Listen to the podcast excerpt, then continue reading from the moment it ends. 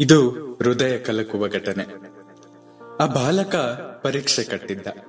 ತುಂಬಾ ಜಾಣನೇನಲ್ಲ, ಹಾಗಂತ ದಡ್ಡನೂ ಅಲ್ಲ, ಮೃದು ಸ್ವಭಾವದವ. ನಮಸ್ಕಾರ, ಕೇಳ್ತಾ ಇದ್ದೀರಾ ಅವಿಭಾಜಿತ ಪಾಡ್ಕಾಸ್ಟ್ ನಾನು ಸಂಕೇತ್ ಭಟ್.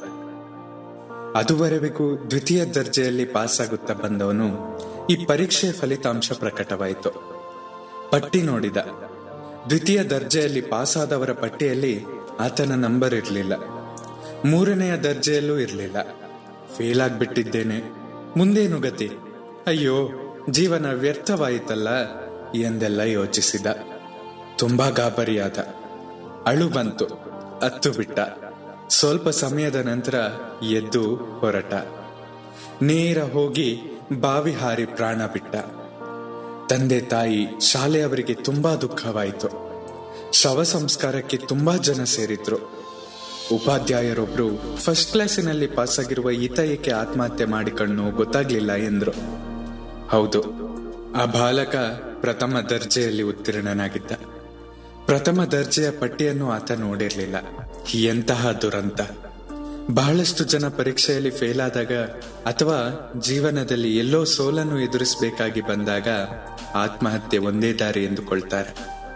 ಸೋಲು ತಾತ್ಕಾಲಿಕ ಎಂಬುದನ್ನು ಮರೆಯುತ್ತಾರೆ. ಬಹಳ ಹಿಂದೆ ಪರೀಕ್ಷೆಗಳ ಫಲಿತಾಂಶ ಪ್ರಕಟವಾದಾಗ ಕೆರೆಗಳ ಬಳಿ ಪೊಲೀಸ್ ಕಾವಲು ಇರ್ತಿತ್ತಂತೆ. ಆತ್ಮಹತ್ಯೆ ಮಾಡಿಕೊಳ್ಳಲು ಬರುವವರನ್ನು ತಡೆಯುವುದೇ ಅವರ ಕೆಲಸ. ಆದ್ರೆ ಸೋತರು ಎದೆಗುಂದದೆ, ಮರಳಿ ಯತ್ನಿಸಿಯೋ ಬೇರೆ ದಾರಿ ಹುಡುಕಿಕೊಂಡೋ ಉದ್ಧಾರವಾದವರ ಉದಾಹರಣೆಗಳು ನಮ್ಮ ಕಣ್ಮುಂದೆ ಸಾಕಷ್ಟಿವೆ.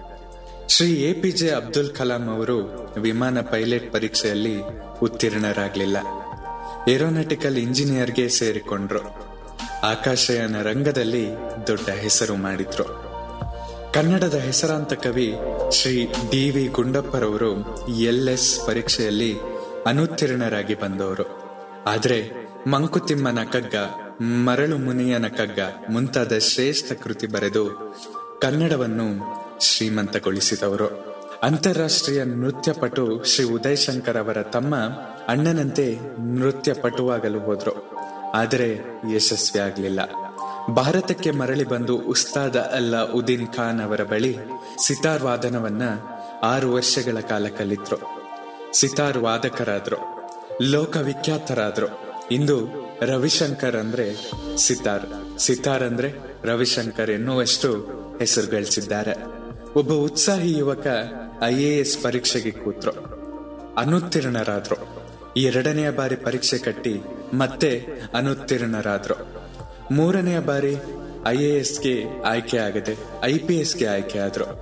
ಪೊಲೀಸ್ ಅಧಿಕಾರಿಯಾಗಲು ತರಬೇತಿ ಪಡಿತಾ ಇದ್ರು.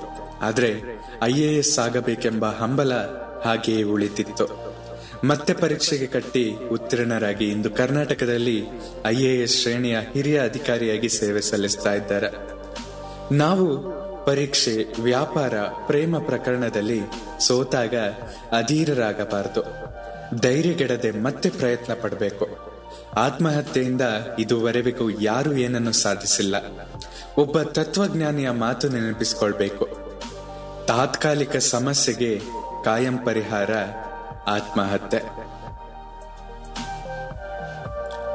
ನಿಮ್ಮ ಅನಿಸಿಕೆಗಳನ್ನ ನನ್ನ ಬಳಿ ಹಂಚಿಕೊಳ್ಳಿ. ನಿಮ್ಮ ಪ್ರೀತಿ ಹಾಗೂ ಪ್ರೋತ್ಸಾಹ ಹೀಗೆ ನನ್ನ ಮೇಲೆ ಇರಲಿ. ಸದಾ ಕೇಳ್ತಾ ಇರಿ. ಅವಿಭಾಜಿತ ಪಾಡ್ಕಾಸ್ಟ್ ನಾನು ಸಂಕೇತ್ ಭಟ್. ಧನ್ಯವಾದಗಳು.